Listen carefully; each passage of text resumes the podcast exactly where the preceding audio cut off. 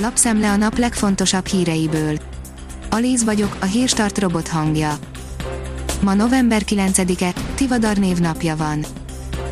Nem javul a koronavírusos széjártó állapota, írja a 24.hu. A koronavírusos külügyminiszter elmondása szerint jelenleg úgy érzi magát, mint egy komplett influenza beteg.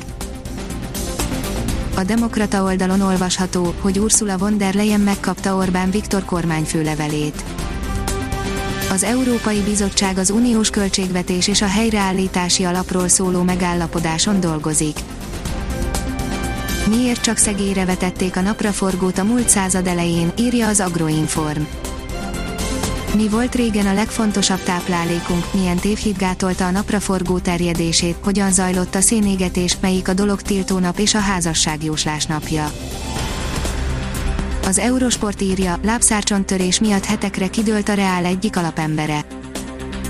Eltörött egy csont a jobb lábszárában, ezért hetekig nem futballozhat Federico Valverde, a Real Madrid urugvái középpályása. A gazdaságportál oldalon olvasható, hogy felfűti a kandallók piacát a praktiker.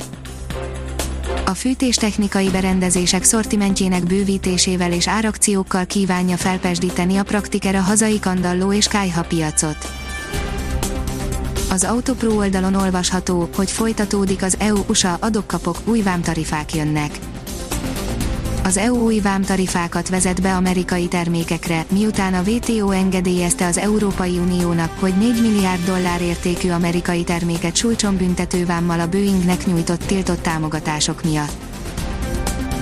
A Promoszöns oldalon olvasható, hogy már is szakította házasodna a gazda egyik párja.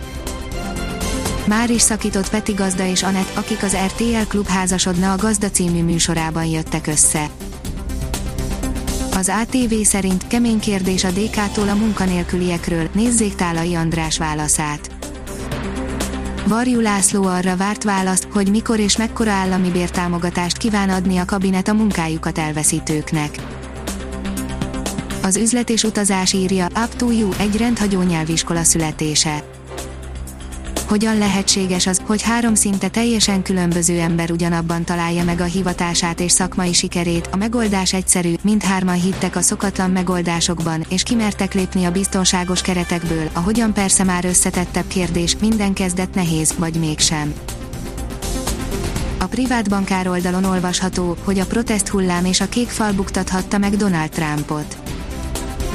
Bár a távozó elnök jelentősen növelte bázisát, ez is kevés volt a győzelemhez, a lapunknak nyilatkozó szakértő szerint sok volt a protest szavazó, akik mindenáron le akarták váltani Trumpot, Biden sikeresen állította vissza a kék falat, és aktivizálni tudta a külvárosi szavazókat.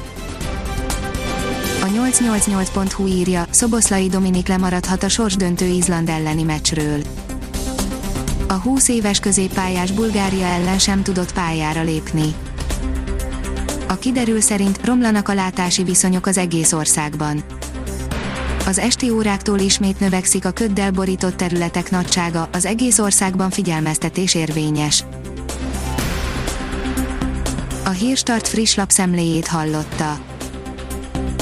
Ha még több hírt szeretne hallani, kérjük, látogassa meg a podcast.hírstart.hu oldalunkat, vagy keressen minket a Spotify csatornánkon az elhangzott hírek teljes terjedelemben elérhetőek weboldalunkon is.